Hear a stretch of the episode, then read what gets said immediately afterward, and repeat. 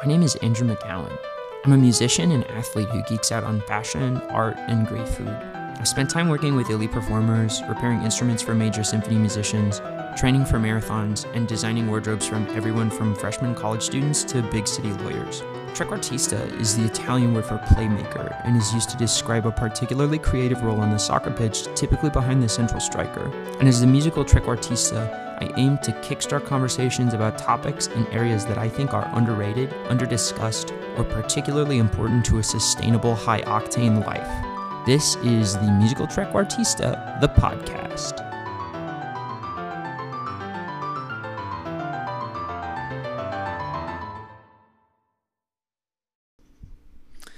Good morning, everybody. Um, welcome back to the podcast. Uh, I feel a little weird because it's been so strange um, doing only one episode a month, and I started to think that maybe this is a little too infrequent, but I'm not really sure. Uh, but because like there's so much space now that it's summertime, I'm thinking pretty seriously about doing more episodes, and I'd love to know what y'all think. Um, but I'm thinking about doing um, an episode every two weeks or going back to even like an episode every week. It's kind of just like a cleanup of what's going on in my life, but also like some of the stuff that I'm thinking about. Because I came into um, a really interesting uh, realization this last weekend when I was at the Midwest Regional Tuba Euphonium Conference, and that's that. Uh, I've had a lot of thoughts that other people have had and have had difficult time putting words to.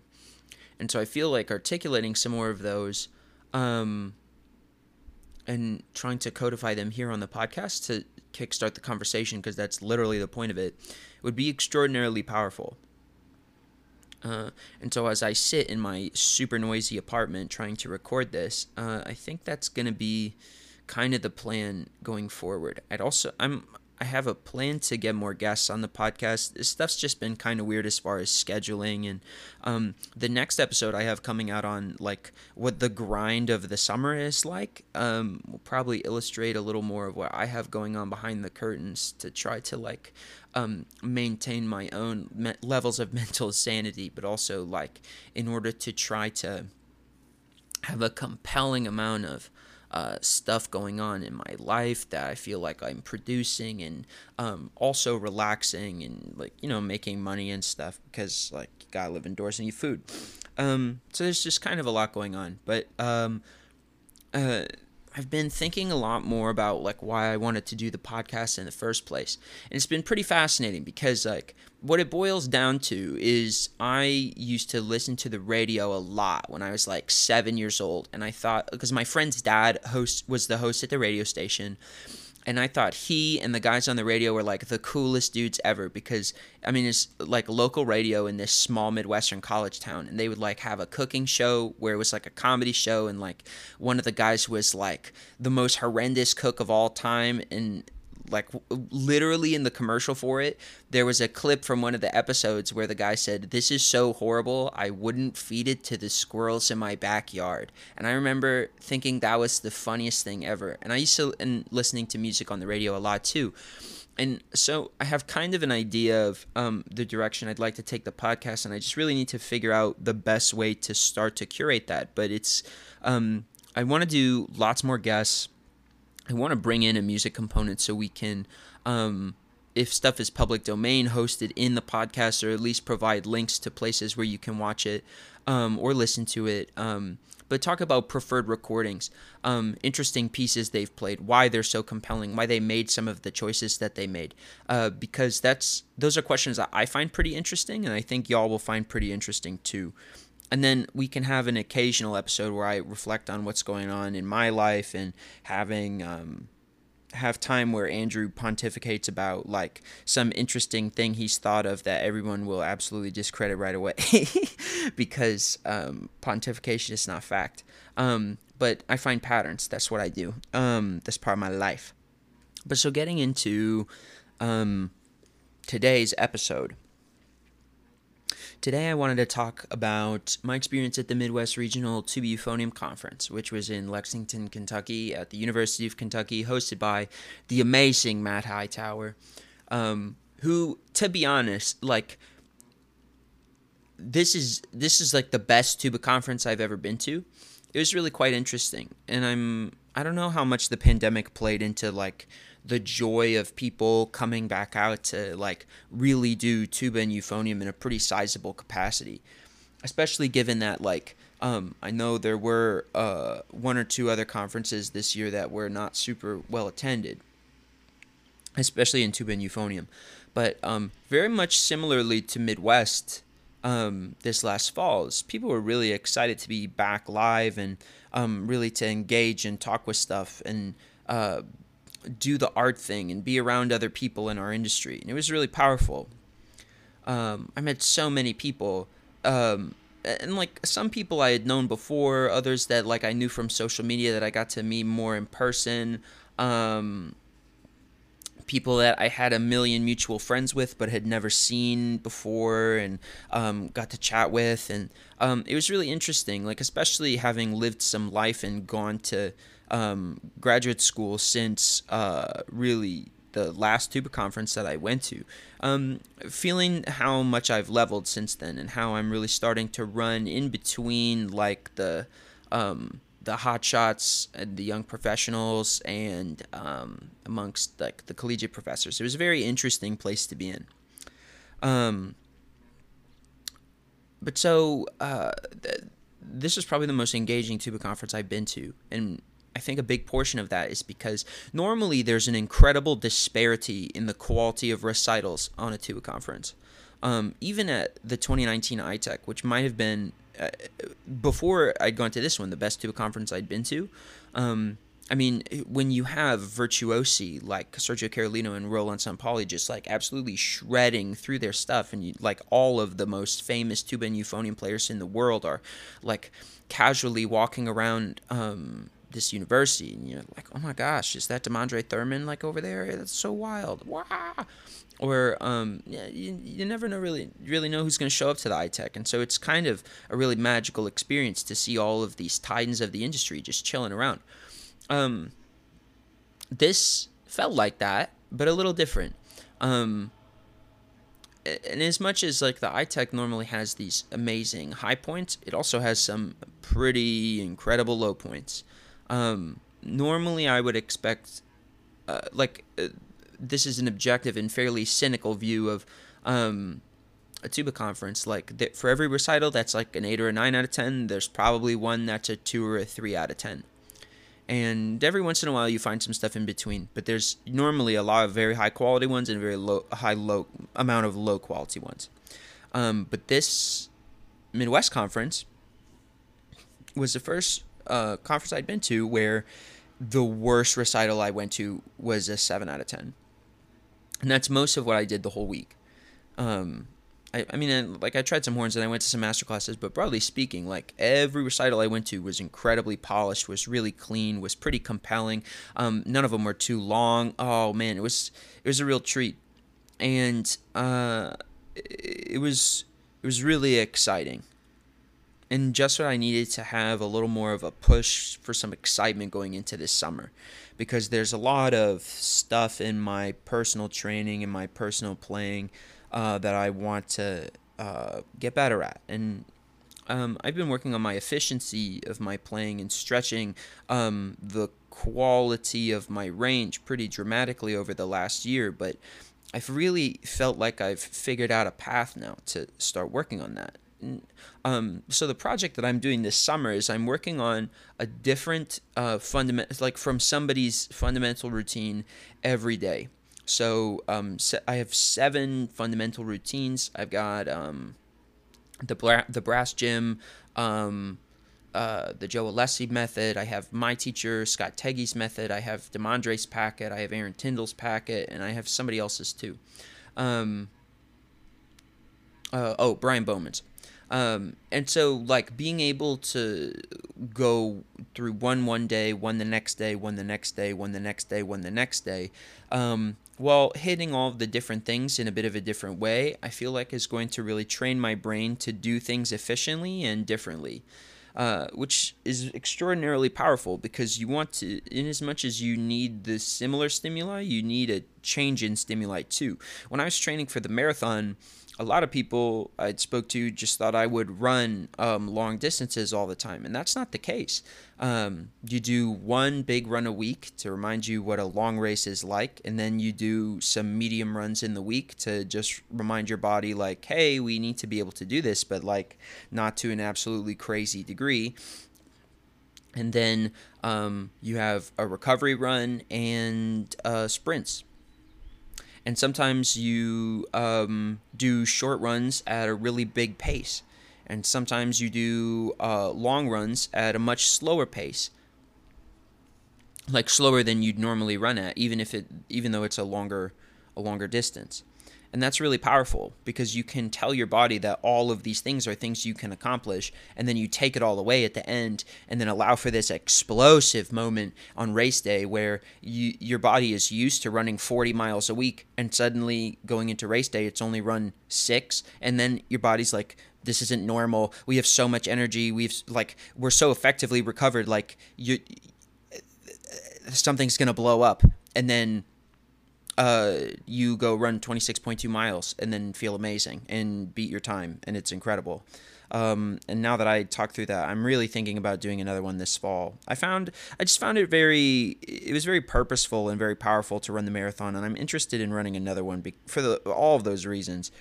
It was just so it, it was so interesting and so compelling um, and I've really gotten off topic, but so all of this is to say, like, being able to train with intensity and intentionality, as I've talked about ad nauseum on this podcast, is like, is extraordinarily powerful. And that's what a lot of people at this conference talked about in their master classes. So, um, uh, I got to meet Dan Perantoni on a much more personal level this time. I, I, mean, I've met him in passing a number of times before because, like, you see Mr. P at a conference and you say hi, like, this this is what we do. Um, but it was really interesting to be able to talk with him specifically about like the efficiency of my tuba playing and watch him teach um, a lot of really exceptional young tuba players through uh, the stuff they're like the rep they're working on right now and the stuff that they played for this uh, like the solo competition. And so one of the things he brought up is a lot of people never really learn how to sing through their music with some conviction. And they spend too much time listening to the recordings. And this is a very powerful idea because uh, what he's really getting at is that if you can't uh, sing the piece for yourself, you haven't really cognated what it's like to perform your interpretation. And uh, as much as a lot of people's interpretations of music uh, can be very powerful once they're codified in recordings, I mean, like when Demondrae records anything, it becomes a definitive example of that piece because he's the goat. Uh, but like, or at least now he is. Um, I mean, obviously Brian Bowman is will always be on the Mount Rushmore of euphonium players, but my personal opinion right now is that Demondrae is, um, is levels, kind of above everybody. But anyway, um, but like just because uh, his recording exists doesn't mean it's now the only recording of this. Um, I mean, in some cases it kind of is because like I don't know anybody else who's recorded the Barfield in that same capacity, but like just because Demondrae has recorded it doesn't mean Demondrae's interpretation is the only interpretation. And I think he'd very much agree with that. Like, uh, because the the power of being able to uh, pursue music performance as a creative career and not a replicative career is that there are different ways of interpreting these composers' music. Um, and whether that composer likes it or not that can be very powerful. And as a composer like for me it's it's very powerful to have a certain amount of vagueness in the music that I write because I want every performance to be different. If I'm being so specific that every recording of my piece sounds the same, I'm not allowing, not, not only am I not allowing my performers to be very expressive or very interpretive and express their own creative sides, um, in their performance of my music, but I'm also like doing a disservice to them in that like people are showing up and basically knowing exactly what they're after. Um, and then they're just listening to a recording for a name rather than um, the qual not just the quality of sound of that person or the difference in sound of that person, but difference in interpretation, which can be extraordinarily powerful. I think about um, something Jeremy Wilson said to me that it's uh, when he has a student who's looking at rep um, listening to recordings, um, especially if it's the first time they've played that piece, um, he tries to send them after people that are a little off the beaten path that you don't always hear about, but that are exceptional musicians, because that's where you get the really cool interpretations. And you have this understanding of, like, oh, I don't have to play everything like my shoes are tied a little too tight. Like, there can be some flexibility, and I can take some risks here. And I, and I think he would back me up on this. I can't say for sure, but I, I think you're behooved to take risks, especially when you're an undergraduate or a graduate student because you're at a place where it's incredibly safe to take creative risks like that and nobody's going to like excommunicate you from uh ITEA or something because like you, you played the Vaughan Williams tuba concerto in with like all of these crazy interpretations. I mean, but that said, it, it's uh, it shows an artist to be able to wear different hats. And this is something my teacher Scott Teggy and I talk about a lot is the difference between solo performing and excerpt performing. And in the grand scheme of things, like um, there's there's not a difference at the core of the musicianship. There's a difference in understanding what your role is because when you're a solo artist, all bets are off. You can actually get away with just about anything. And that's really powerful but when you're taking a military or an, a military band audition or like an orchestra audition, like you need to understand your role in the music. And this is where I find that like more people should take classes about writing for band or writing for orchestra. And nobody really offers those in in a very like a performer focused capacity when I think they really could. Uh, but uh, the orchestration class I took this spring with Steve Taylor was very much engineered that way because it's like one part musicology class and one part orchestration class. In that we, rather than saying like this is clarinet and here's how you write for clarinet and here are good excerpts for clarinet, now write a piece for clarinet, we worked through the history of the orchestra with um, and tried to orchestrate pieces by composers. Uh, from reduction. So, like for example, we started with like Bach cantatas, and we would work with like the Baroque orchestra Bach would have had available to him, and then we moved to Mozart, and we orchestrated pieces of Mozart from reductions of Mozart that uh, with instruments Mozart would have had available. So we all had to learn how to write for natural horn. And then we got trombone when we went to Beethoven. And we worked with the orchestra as it evolved to have a really like applied and organic understanding of like what are the innovations as they're happening? And how can we go from very clear very simple orchestral textures to the complexity of modernity? And why is it powerful to be able to create some of the things that we're creating now? And how do we leverage those in a way that are expressive and powerful. And what can we learn from uh, previous generations? And, and, because if you really want to stand on the shoulders of giants, you need to understand the history and the complexity and the style that they wrote in, because there are pieces of those that you can leverage in your own art making. Um, I will eternally have great admiration for Igor Stravinsky and Claude Debussy because there's so many innovations that they made with regard to orchestral writing in particular, and the quality of their musical compositions is extraordinarily compelling. But one of the things I really learned from uh, this class was how much uh, orchestral writing was really influenced by Berlioz and Wagner. And Berlioz is early enough where um, and, and because he wasn't a super problematic person, even though like he, he's definitely pretty weird, um, a lot of people aren't going to write off uh, Berlioz. But Wagner is a really interesting case. And in terms of talking about the, uh, especially a lot of the social justice that we want to um, work with now, and and trying to promote like high quality thinkers I think it's really important to say um, two things uh, about Wagner. I mean, first, I think he had a tremendous amount of hubris. And as somebody who has studied a lot of German folklore and taught a lot about German folklore, I don't think we should be super surprised by some of his views because those were very commonplace views in Germany at that time and very much before. And there's a lot of anti Semitism, especially in Central Europe, uh, historically, um, after, especially after the Spanish Inquisition.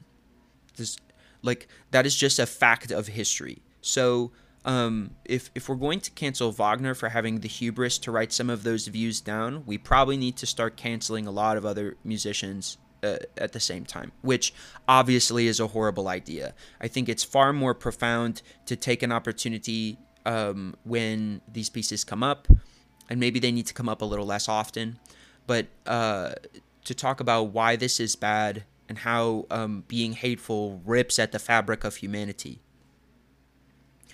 um, and that it's important for us to develop a love and understanding of each other if we're going to make powerful, profound art.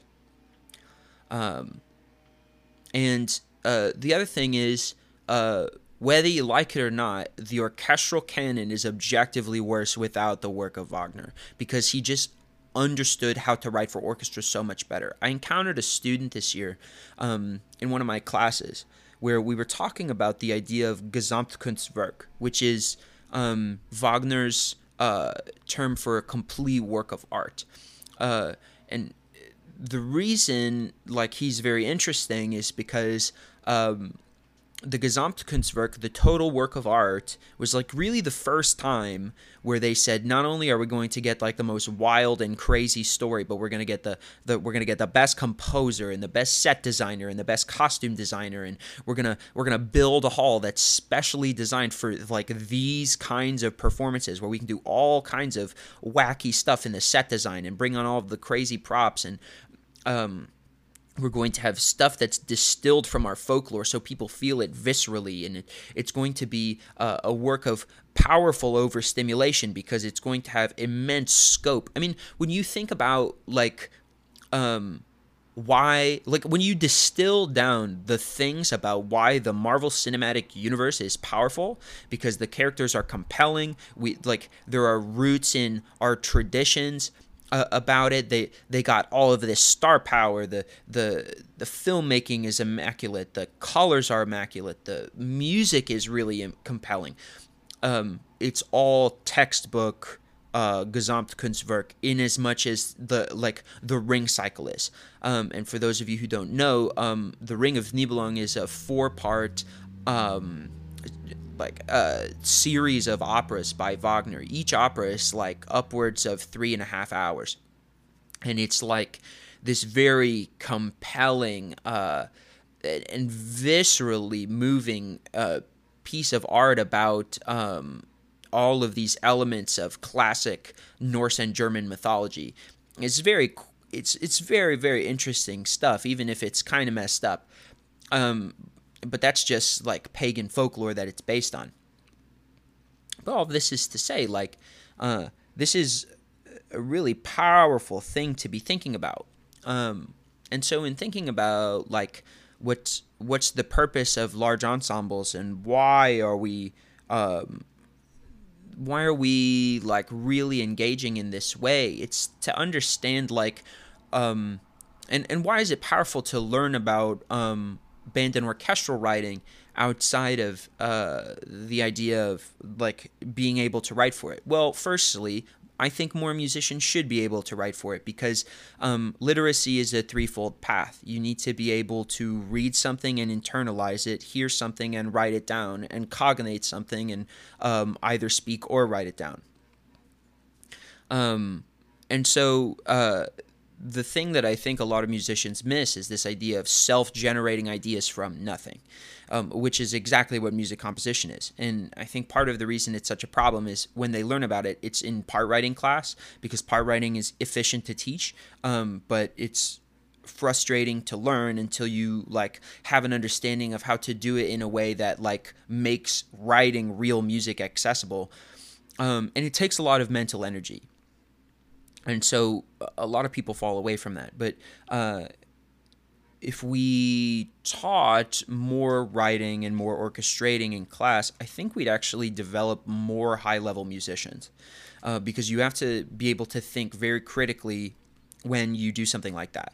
And the thing it's been powerful for for me over this last semester especially is being able to develop a really great idea of looking at a score and understanding exactly what every instrument is doing at any given time. And in thinking about why um, a composer might choose like a contrabass clarinet or contrabassoon or contrabass to do the job that normally I would associate with the tuba and why and the volume of frequencies that come out of an ensemble that have much larger brass sections. And what does that mean? And how does that work? And uh, stuff like that. Having a really, as The Rock would say, an ability to know my role. Because it's extraordinarily powerful to be able to, by just listening to a piece of music, know that, like, especially as a euphonium player, oh, um, I'm unless I'm playing a solo section, nobody is going to tune to me because the beauty of euphonium and to, in a lot of cases saxophone is that their timbre is so mellow, so rounded, and fairly complex that they blend with just about everything. So you can use those instruments as a way of boosting the gain of. Uh, or boosting the volume for anybody who doesn't use um, a lot of audio mixing tech. Um, of uh, whatever the featured instrument is. So, especially in military band, uh, when you uh, have euphonium paired with like a running line in the clarinets, the point is to make the clarinet sound louder. And this is extraordinarily effective. Um, but as a euphonium player, the clarinets ain't never going to listen to you. And they can do it at, as Brandon Jones would say, at absolute pianissimo and so like like like a true pianissimo. And so you really need to listen up to them in those kinds of a situation. And this comes back to um, one of the master classes that i was at at the MWRTEC where uh, uh, i heard uh, basically uh, like a who's who of military band euphonium players um, mark jenkins and brandon jones specifically. I mean there were tons of other folks there. Um, but both of them talked so much about like the ability to play at true pianissimo efficiently with a good sound is extraordinarily underrated and very uh, frustrating to practice. But that's what separates like good military musicians apart from, or or even good musicians in general, good ensemble musicians from others, because it really lets you um, showcase your ability uh, as uh, like a team player in the ensemble and really contribute to something bigger than yourself. You have a profound understanding of what your role is and how to train for it. And that's the kind of thing like I think about uh, defensive midfielders on the soccer pitch. That's probably like the most underrated and frustrating role on the pitch. And uh, you run into a lot of like people who, when they think of defensive midfielders, exclusively think of guys like N'Golo Kante and Claude Makélélé for obvious reasons. When you have a destroyer defensive midfielder who their job is to always make interceptions, make tackles like crazy, win the ball back, and then quickly distribute it, I don't want to reduce those two players because they're uh, extraordinarily effective in just about everything they do. I, and N'Golo Kante is a very rare and a very treasured player for a lot of reasons because it's not often that you find a destroyer defensive midfielder who has the eye for goal and the quality of passing that he does. But uh, that's that's such a much more fancy role eh, or a fancy version of that role compared to somebody like Sergio Busquets or Michael Carrick, who are probably two of the most elegant players to ever play the game. And and that's a very different role than like what Pirlo would do either. And I mean, eh, I'd say Pirlo is much more in the vein of Busquets and uh, Carrick than other things. But um, Busquets and Carrick both. Uh, cut passing lanes, shield the defense, and distribute the ball effortlessly in in a way I've never seen other people do it. Um, if you want kind of a new school idea, I mean, obviously Busquets is still playing, but like, um, if you watch the Premier League and you want somebody to watch to figure that out, Ruben Neves is a great shout. Um, but this idea of being able to like you never really notice them in the game, but they're super super important is th- an immaculate uh, ability to have as as a footballer. Um, there was a time when Nemanja Matic probably played that same role. Obviously, like he's starting to get really old now. He just doesn't have the legs to like cover the ground that he used to. But they're these players that like never really lose the ball. They make they do all of the simple stuff amazingly. They cut passing lanes like crazy in order to shield the defense and they help the game move even if they're not controlling the pace of it. And the reason I find Busquets and Carrick to be a similar um, build in that in that case is because um, in if you think about 2009 and 2011 Barcelona, like the two the two like really really really amazing Barcelona teams. Um, Busquets is shielding the midfield so that um, Messi and Xavi can run the game, and Messi can pull back in order to have the midfield diamond that lets them dominate and just create passing triangles all over the place to move the ball efficiently through the thirds of the pitch and score effortlessly. Because all of these cats have been playing together, playing together in the same style for so long, they just have a blindfold level understanding of what's supposed to happen on the pitch. Uh, and it's it's very different, but you see a similar thing in Alex Ferguson's um, 99 and 2008 Manchester United teams. Um, in as much as like Roy Keane does all of those same kinds of things, and Jaap Stam uh, create he and Jaap Stam were such a power, and Kasper uh, Schmeichel or not Kasper Schmeichel, excuse me, Peter Schmeichel were like such a powerful defensive unit um, in order to control the game. But it, obviously, they're very different eras and very different teams because um, uh, 442 was uh, profoundly more played in, in the 90s. And so the 99 2000 Man United team, it, like, it, there were just so many things going on. But, like, uh,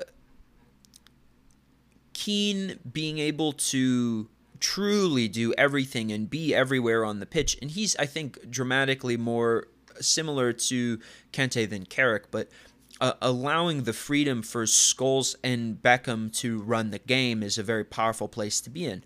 Um, Michael Carrick, on the other hand, in the 2009 team, with the shielding that he provides Rio and Vidic um, allows them to be. I mean, and and Rio Ferdinand may be one of the best defenders we'll ever see in the history of the game because he's incredibly physical and incredibly powerful as a defender, and he never had to use it because he read the game and could pass so well.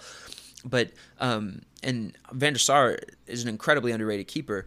But so you have that that defensive unit sat behind someone who cuts the passing lane and distributes the ball so well, so that uh, Rooney and Scholes can curate all of the opportunities that they need to in order to make sure that Ronaldo and Tevez uh, are scoring liberally, and that creates the, the truly powerful team that we see uh, just absolutely run rampant through the Premier League and Europe uh, in 2008 and this ability to like step back from the limelight and understand what your role is is extraordinarily powerful. It requires a lot of humility, and that's not something you learn in the practice room. That's something you learn from like suffering and being human and realizing that like being able to do something in a 70 piece ensemble is an extraordinarily privileged and interesting and joyful thing to be a part of. Uh, you've got to live your life in order to figure stuff out like that. Um, but you also need a real reckoning with an understanding of what an orchestra or a band is and how it works. And as Steve Reich would say, really feeling that it's a behemoth of an ensemble and understanding how to handle that um, from a creative perspective gives you a much better idea of how it how it works and how it feels. I was talking with Adam Frey at um, I think it was on Friday or Saturday of the MWRTEC when we, we were up in um, the exhibit room and we were talking about like how um, how it feels to try new horns. And I said, you know, it's really interesting. I feel euphoniums and I play euphoniums that um, are made by uh, builders that aren't the um, the one I usually play very differently than I used to. And I think it's because I've taken a few hundred, almost maybe almost a thousand tubas and euphoniums apart and put them back together. Like reduce them to piles of tubes and put them put them back together.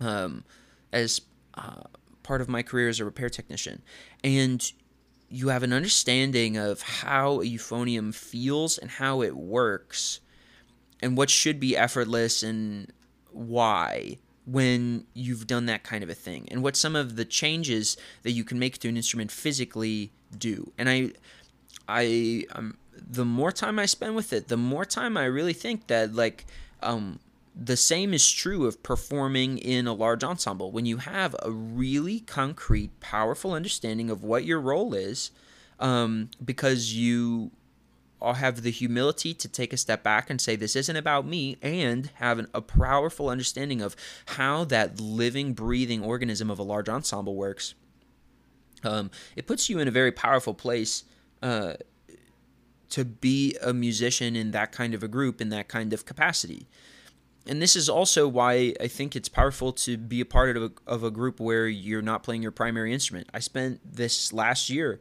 uh, playing tuba in an ensemble, and playing tuba and playing euphonium are extraordinarily different for obvious reason. I mean, they're very different instruments, but like the purpose they're used in an ensemble is very different, especially in band. Like bass lines come from bassoon and tuba, and if you don't have a contrabass or a contrabassoon or a contrabass clarinet, like tuba is the bass it's it it's the lowest playing instrument in the ensemble.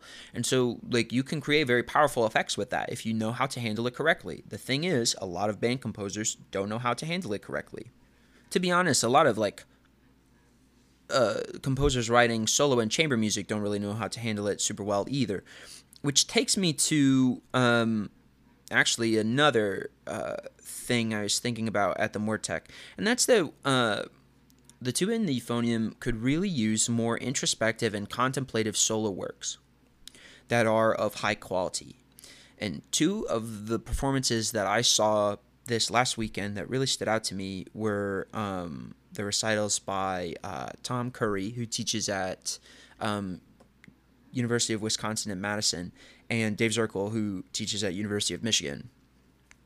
And um, Dave's piece Dave's recital was so powerful. It, he had um, uh, a piece uh, called uh, "A Night Devoid of Stars," based on the writing by Martin Luther King, and it was dedicated to um, all of the folks that had died from gun violence in the U.S., um, particularly in the last twenty to thirty years and he did it with the lights off, and it was unaccompanied, and um, there were uh, there was text displayed on the screen behind him about like um, like what this the numbers were and like how many lives had been lost because um, there's an insistence to perpetuate violence in the United States. And uh, I remember thinking how extraordinarily bold and extraordinarily powerful that was. Uh, and I think we need to take more risks like that as artists if we're going to attain some level of notoriety.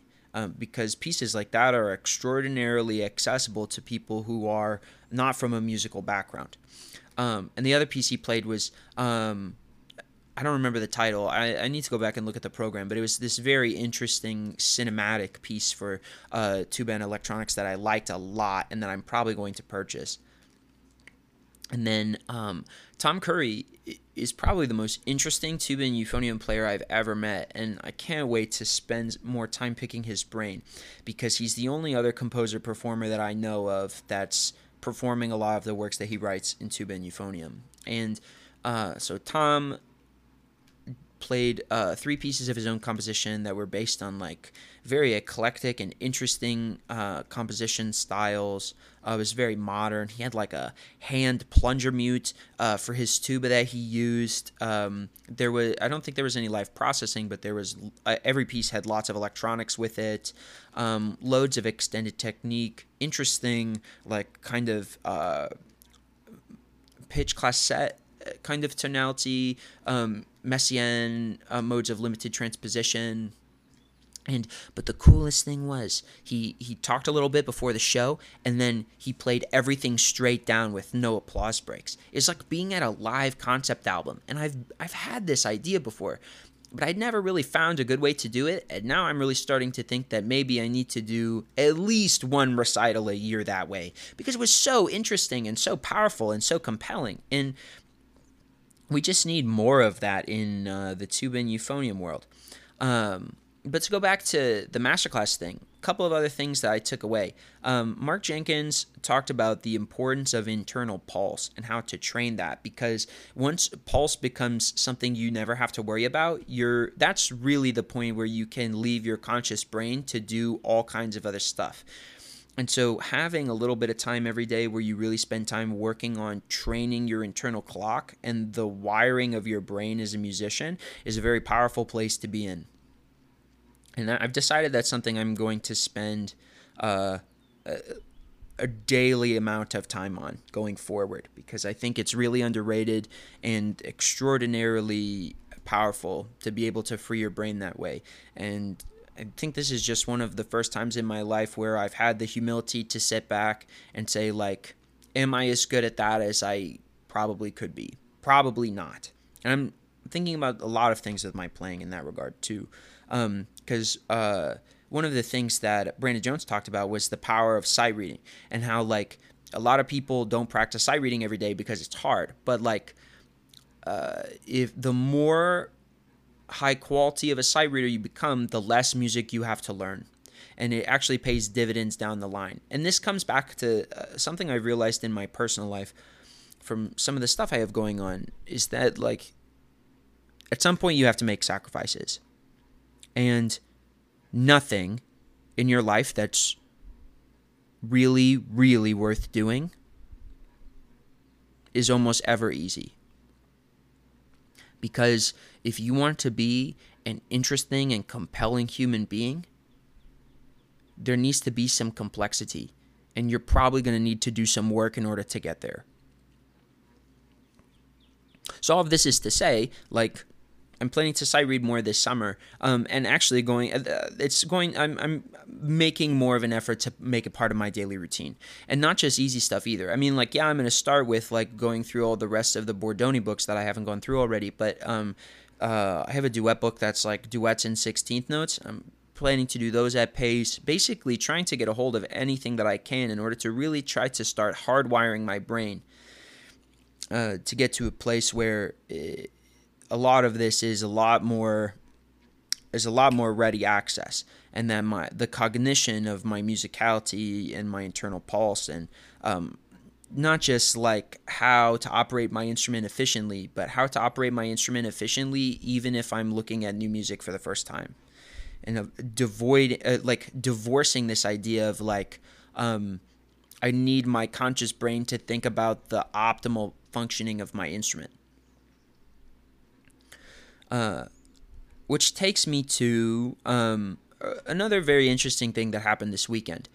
I had the opportunity with my friend uh, Nelson Pardo to help um, an undergraduate student really try to pick uh, an F tuba that was a good F tuba for them.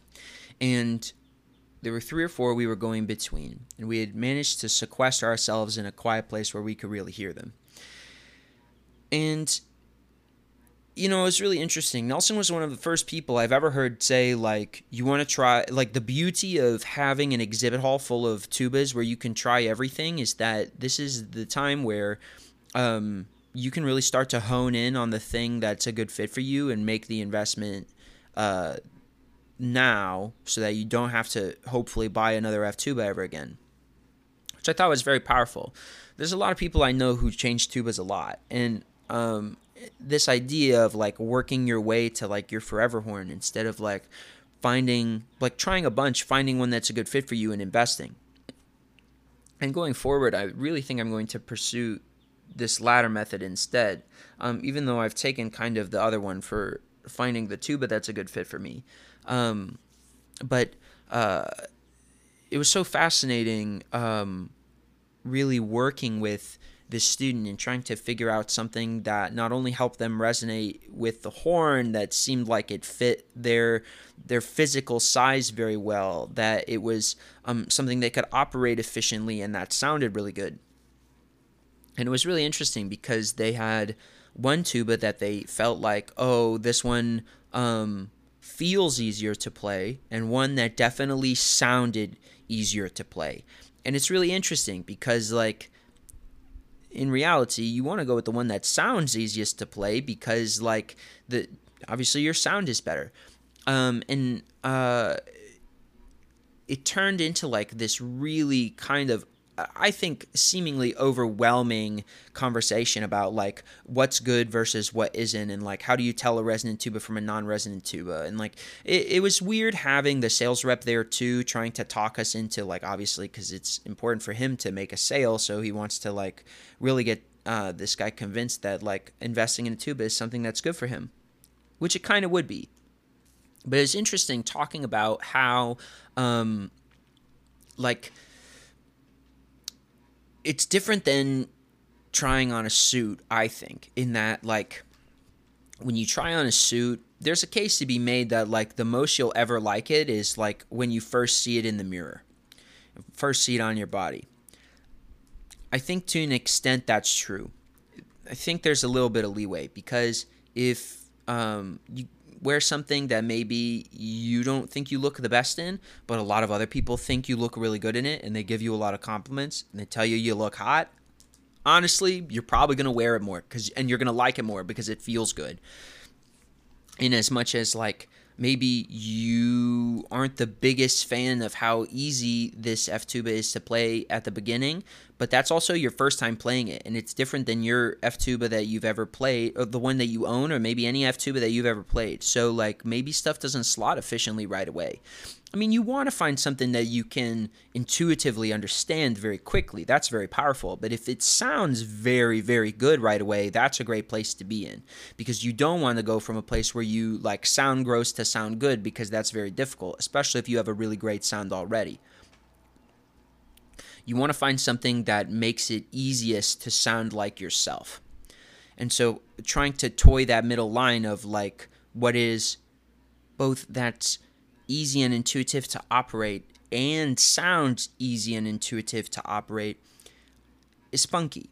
And it's different for everybody because everybody's built different. But uh, in this kind of a situation, it was very interesting because uh, the thing that, like, trying to convince somebody that toying that line is what they need to find is difficult for a lot of reasons because um, a lot of people just want things to be easy right away. But because no two tubas, like even if you had two PT6s, they're going to fundamentally play differently than one another because they were assembled differently, even if like the tiniest amount differently than than each other. And so, um, can you develop an extraordinarily extraordinary level of consistency with a high level of craftsmanship? Absolutely. But they're still cut from different metal tempered slightly differently at different times of the day with craftsmen that were at different levels of concentration or self fulfillment or whatever. Like a Friday horn versus a Monday horn might be very, very different, as they would say in the manufacturing industry. And so, um, you want to find the one that's a good fit for you. And, um, like the mathematics of how like wide the tubes are and how um like whether it's a rotor or a piston horn, all of that is a factor.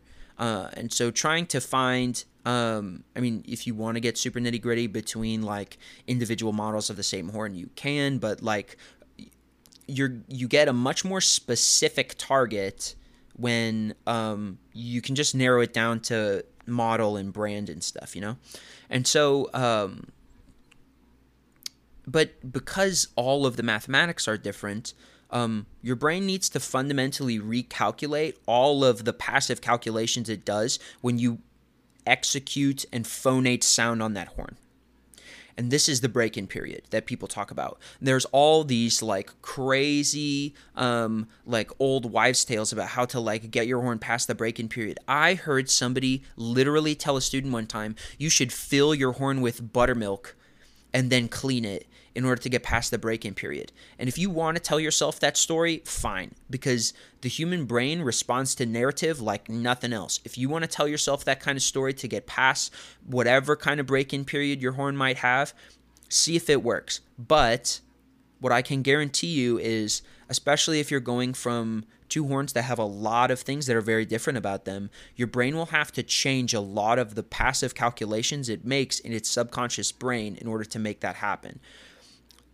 The amount and and, and to give you an idea of this, like if you go to like a moderately advanced physics class and talk about the physics of throwing like a tennis ball and all of the spin and all of the curvature and like how you need to know in order to exactly predict where the tennis ball will land, the amount of math that has to be done in order to predict that perfectly.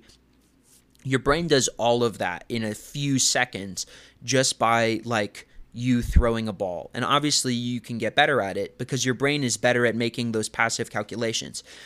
The idea that playing tuba or euphonium or any instrument is any different than that is ridiculous because they're all motor skills.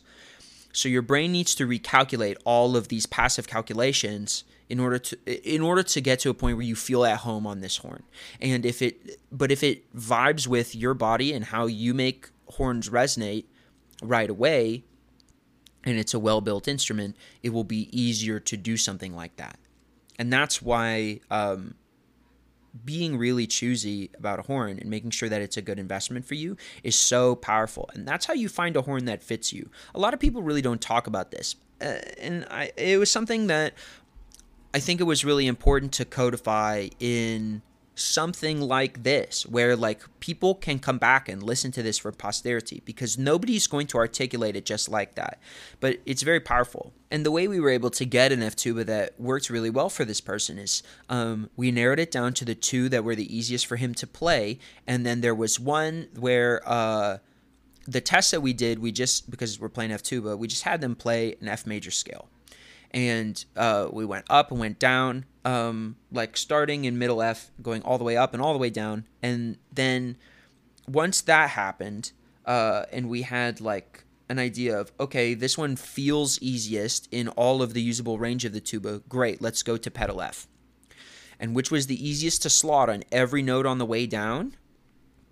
And then for me, the one that was the real decider was when they played pedal F and there was one tuba that sounded good and one that sounded good and was so in tune when he played it that you could hear the third buzzing in a load of the lights and lockers in the hallway we were in. And it's like for me the idea that you would buy any tuba that isn't that one is ridiculous because that sounds so good and so resonant and so in tune already and it's only up from here. It's got to be that one and those are the tiny little things that I like to look at when I'm uh, thinking about something like that. Uh, I had a conversation with Dan Perantoni after his uh, masterclass for um, the uh, a bunch of the tuba um, solo uh, competition artists, and it was really interesting listening to him talk in the masterclass about how um, we I talked about earlier about like this idea of being able to cognate um, your musical ideas if you can sing them and be like having like a uniformity to between what's going on in your head and what's going on in the horn. But one of the things that he talked about was like being able to dance your music also. And that was something I found very powerful because um, when I was teaching pre K through five uh, the year before I came to grad school, um, I learned a lot about uh, how honest, especially young children are. And I think a lot of it is because they haven't been taught to be ashamed of themselves, which adults are very good at teaching. Uh, and so there are a lot of people who, when I say like, "Can you sing and dance this idea that's on the page?" they look at me and they say like, "That that's ridiculous" or whatever. And like Dan Perantoni asks the exact same thing of one of the students in his class. It's like, well, I mean, are you really emotionally invested if you can't do that? It's like young kids, they don't like they just tell you if they're emotionally invested in something if they like it or if they don't like it and that's very powerful and some people um, exclusively relate that to like their physical speech, which is obviously a really easy way of seeing that. But in reality, they're very honest with their actions too, because they're not bashful. They haven't. They don't understand that like the world is a judgmental place. They're just very joyful, and there's a power in getting back to that and being able to show that you're emotionally invested. And being able to bring all of that power into our music making is a place I think people really need to get back to. Because that's compelling art making. And I think something to supplement that is and I've talked about this in the podcast before, but this idea of like input and output being directly proportional, which comes to um, really kind of the the last big portion of this podcast. Um, the last thing I really took away from MWRTEC, which is there is a serious split right now in terms of um, whether or not you should be talking about um, how musicians should take care of themselves.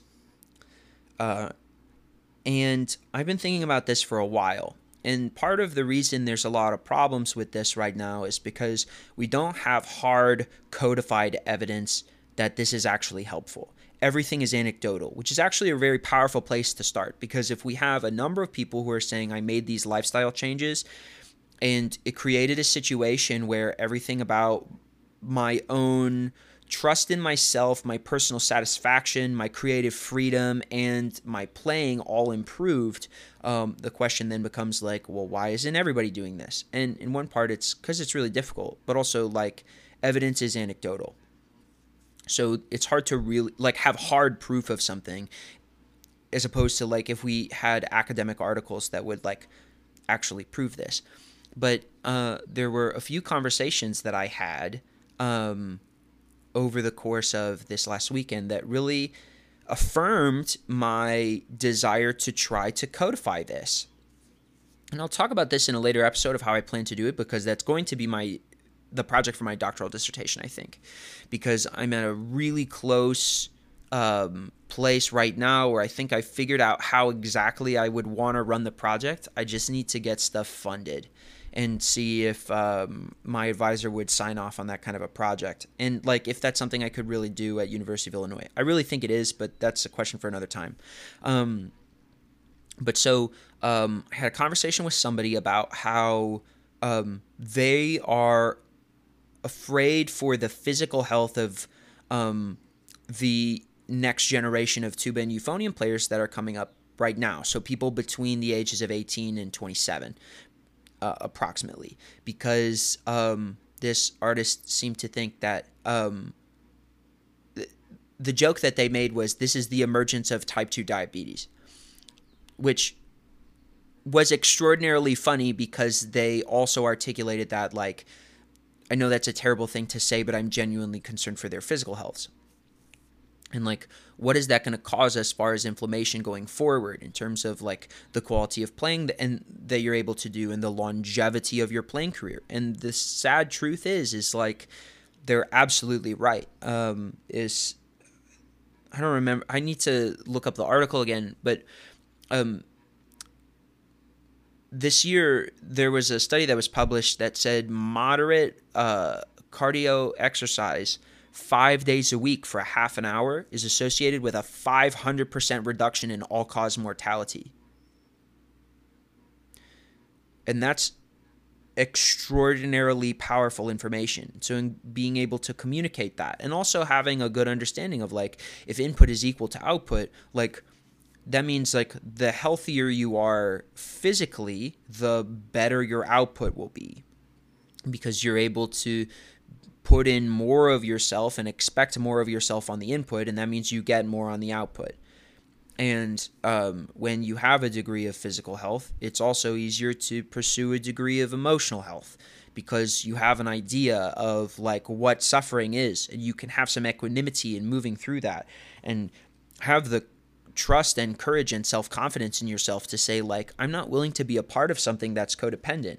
And then when things are both joyful, uh, and fulfilling, it's easier to express that. And in as much as like you want things to be joyful and fulfilling, true joy and true fulfillment, as I talked about in the last episode, is only really in existence in contrast to profound suffering and profound sadness. Because you have to have the contrast between those things in order to really understand and appreciate like what your life means and how to express that. And so like this goes back to what I said earlier like things that are worth doing in your life must be difficult. They just have to be in order for you to appreciate them. And so, uh, being able to really have a good idea of that about that is really powerful. And then uh, I had a conversation with um, uh, Danny Chapa about like, well, okay, so where where should we best start to codify these things? And uh, rest and nutrition and um, like like a good sense of physical health are all really great places to start but i think personal development is another one too. And so like having a study where we can see like yes or no does doing these things improve or um, take away from your ability to improve as a musician and as a tuba and euphonium operator and then being able to isolate all of the variables so we can codify like if you were going to start tomorrow what would be the first thing you should do? And then what should you do by next week by the next three weeks by the next month by the next three months by the next half year by the next year?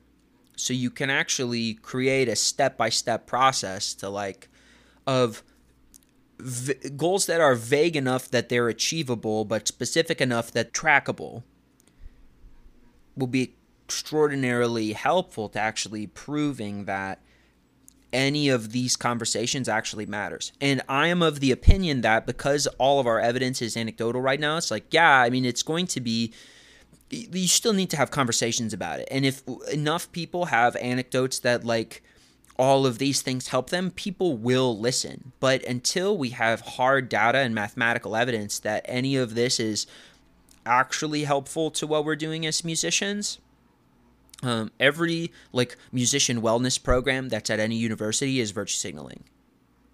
Because like you can't just say like, oh, we gave you a class, like and so you have these skills to improve. It's like, no, we have hard evidence that like this is what this looks like. And then when inevitably that's not happening, you can say, like, well, I'm overworked and underslept, so it's no wonder that I hate myself. Because that's an extraordinarily common state of mind right now. That's something I felt. That's something a lot of my peers have felt, especially recently. Uh, and so, like, having having hard data that we can actually measure things against is not only powerful for us to give us a pathway to what is a better place for us to be living in an optimal more optimal state of of living and health but also gives us a, a measuring stick for what we're willing to um, accept as far as circumstances and think about like try to codify like what is overworking and do we feel do we feel unfulfilled by our art form because we don't like our art form or because our life is mathematically unsustainable? Which brings us to another conversation that I had at MWRTEC um, with an artist who is very much of the opinion that, like, not only will no tuba or euphonium player want to listen to this, but none of that matters because everything is in the mind. And I don't think this person could be any more wrong. I think it's very easy to give up yourself to indulgence. And you know what? Those people don't have to read this book. But there's a lot of people who I think would fundamentally make lifestyle changes if it meant that they would feel better in their body and enjoy their life more and probably pay dividends on how efficiently they operate their instrument and acquire the motor skill that is operating an instrument and prevent injuries from over practicing. And when I say that, I don't mean like you can over practice and not develop injuries. Some people just have that amount of stamina already. What I'm saying is they figure out where their limits are so that over practicing isn't something they ever have to worry about. And then suddenly you have more time in your life to do things that you really enjoy. And not saying you don't really enjoy practicing. I'm sure a lot of folks do. Uh, I definitely do. I just love playing my horn. But like practicing is tough for some people. And so how can you have better literacy about what you need specifically so you can draw those boundaries so that your relationship with your instrument isn't codependent. And that's where like this beauty of like being able to express things that are unconditional and joyful and fulfilling will come in. And I want to codify this. And that I think that's going to be my uh, my doctoral project. And uh, I need to sort out a lot of what's um, going on behind the scenes with that right now. There's a lot of people, especially in tuba and euphonium, who could really use that. But I'm thinking also about like, I mean, there's so many conductors and string players who spend so much time working on um, like the physicality of their movement that they develop tendonitis. Um, or they that they have muscle injuries, and a lot of uh, a lot of tendonitis is usually a result of the fact that like um, not only overused, but like your muscles ha- aren't firing and supporting everything that's going on, and so you end up passing uh, that stress to your ligaments instead. And uh, to be honest, stretching and yoga and a little more sleep alone would probably solve a lot of those problems, especially with those particular disciplines. But uh, again, that's that's kind of a different conversation. But also, until we have more hard data from uh, a diverse set of uh, people and musicians, I don't know that we'll really be able to have uh, profound conversations about this. And that's why I want to prove it mathematically. And it's very interesting because I've never felt so convicted about something. Uh, and I. This. This is very fascinating because having having somebody look me in the eye and say, I don't think anything about what you're talking about as far as musician health is something people will care about or matters uh, was exactly what I needed to hear to know that this is exactly what I should be doing. Because the old guard, um, they're not worried about this. And while the like a truly amazing artist in the old guard is one in a million, um, an artist in the new guard if this quality of pedagogy is dispersed, is not only going to that not only is their lifestyle going to be more sustainable, um, there will be more of them, and it's it's better for classical music and for art in general to be able to do these things. And I'm at the point now where I've realized that not only should this happen, it must happen. And it feels good. And I don't know that I've ever trusted Andrew like this before. And it feels really great. Um, it's been a powerful episode today. I hope that some of the ideas I've talked about are um, are new for some people because uh, I don't know anybody else who quite thinks about like developing as a musician this way. Uh, but I hope this is really helpful for you. And I really enjoyed sharing everything that I learned from the conference uh, on the podcast today. So uh, that's all for this week. Thanks so much.